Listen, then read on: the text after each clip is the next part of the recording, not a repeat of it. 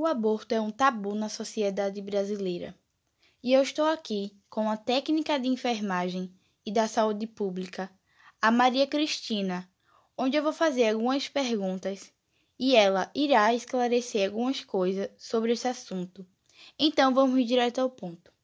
Cristina, como que esse assunto é visto hoje em dia pela sociedade? É, não é um assunto é, bem visto pela sociedade.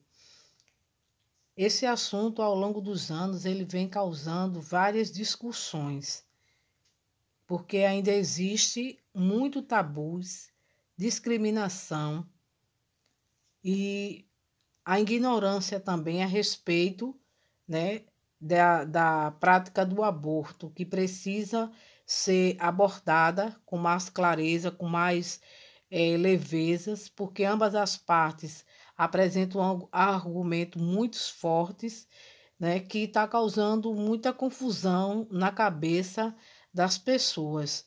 Né? Também tem a questão da interferência religiosa, que eles alegam que ninguém tem o direito de tirar a vida né, de uma pessoa que está se formando ali no útero da mulher, que é dotada de direitos e Nesses casos, só pode ser interrompido se apresentar risco de vida para a mãe e para o feto.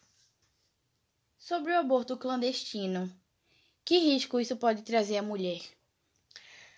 É, a prática do aborto clandestino é, é muito perigoso, né, do ponto de vista clínico, tanto físico como psicológico tendo em vista que as, as estatísticas elas revelam que milhares de mulheres perderam suas próprias vidas devido às complicações causadas por essa interrupção da gravidez, ou seja, como uma infecção, uma hemorragia, uma perfuração do útero, né, que pode levar a mulher é, à esterilidade é, dores abdominais, traumas na vagina e até a depressão da gestante, entre outros é, fatores que prejudicam a saúde da mulher.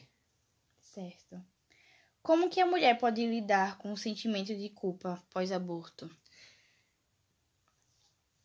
A importância da ajuda nesse, nesse estado é muito importante para a mulher porque o especialista ele vai ajudar a mulher a lidar com esse sentimento de culpa, de angústia, de depressão, de transtornos é, psicológicos e emocionais. E para ela, é, ela buscar ajuda em vez dela se trancar no seu próprio silêncio, ficar ali remoendo suas dores, ela realmente ela precisa é, dessa ajuda para ela poder voltar à sua vida normal, às suas atividades normal, porque se ela não tiver apoio necessário de uma, de uma pessoa amiga, de um especialista, ela pode buscar ajuda, ou seja, em outros meios, como o álcool, o uso das drogas, da prostituição, que também pode, é, é, além de é, trazer alívio para ela, pode, a longo prazo, trazer consequências terríveis ou piores. Né? Então, é muito importante ela buscar ajuda no seu ciclo de convivência para que ela possa, em si, ela conviver né, com essa dor da perda e levar uma vida normal.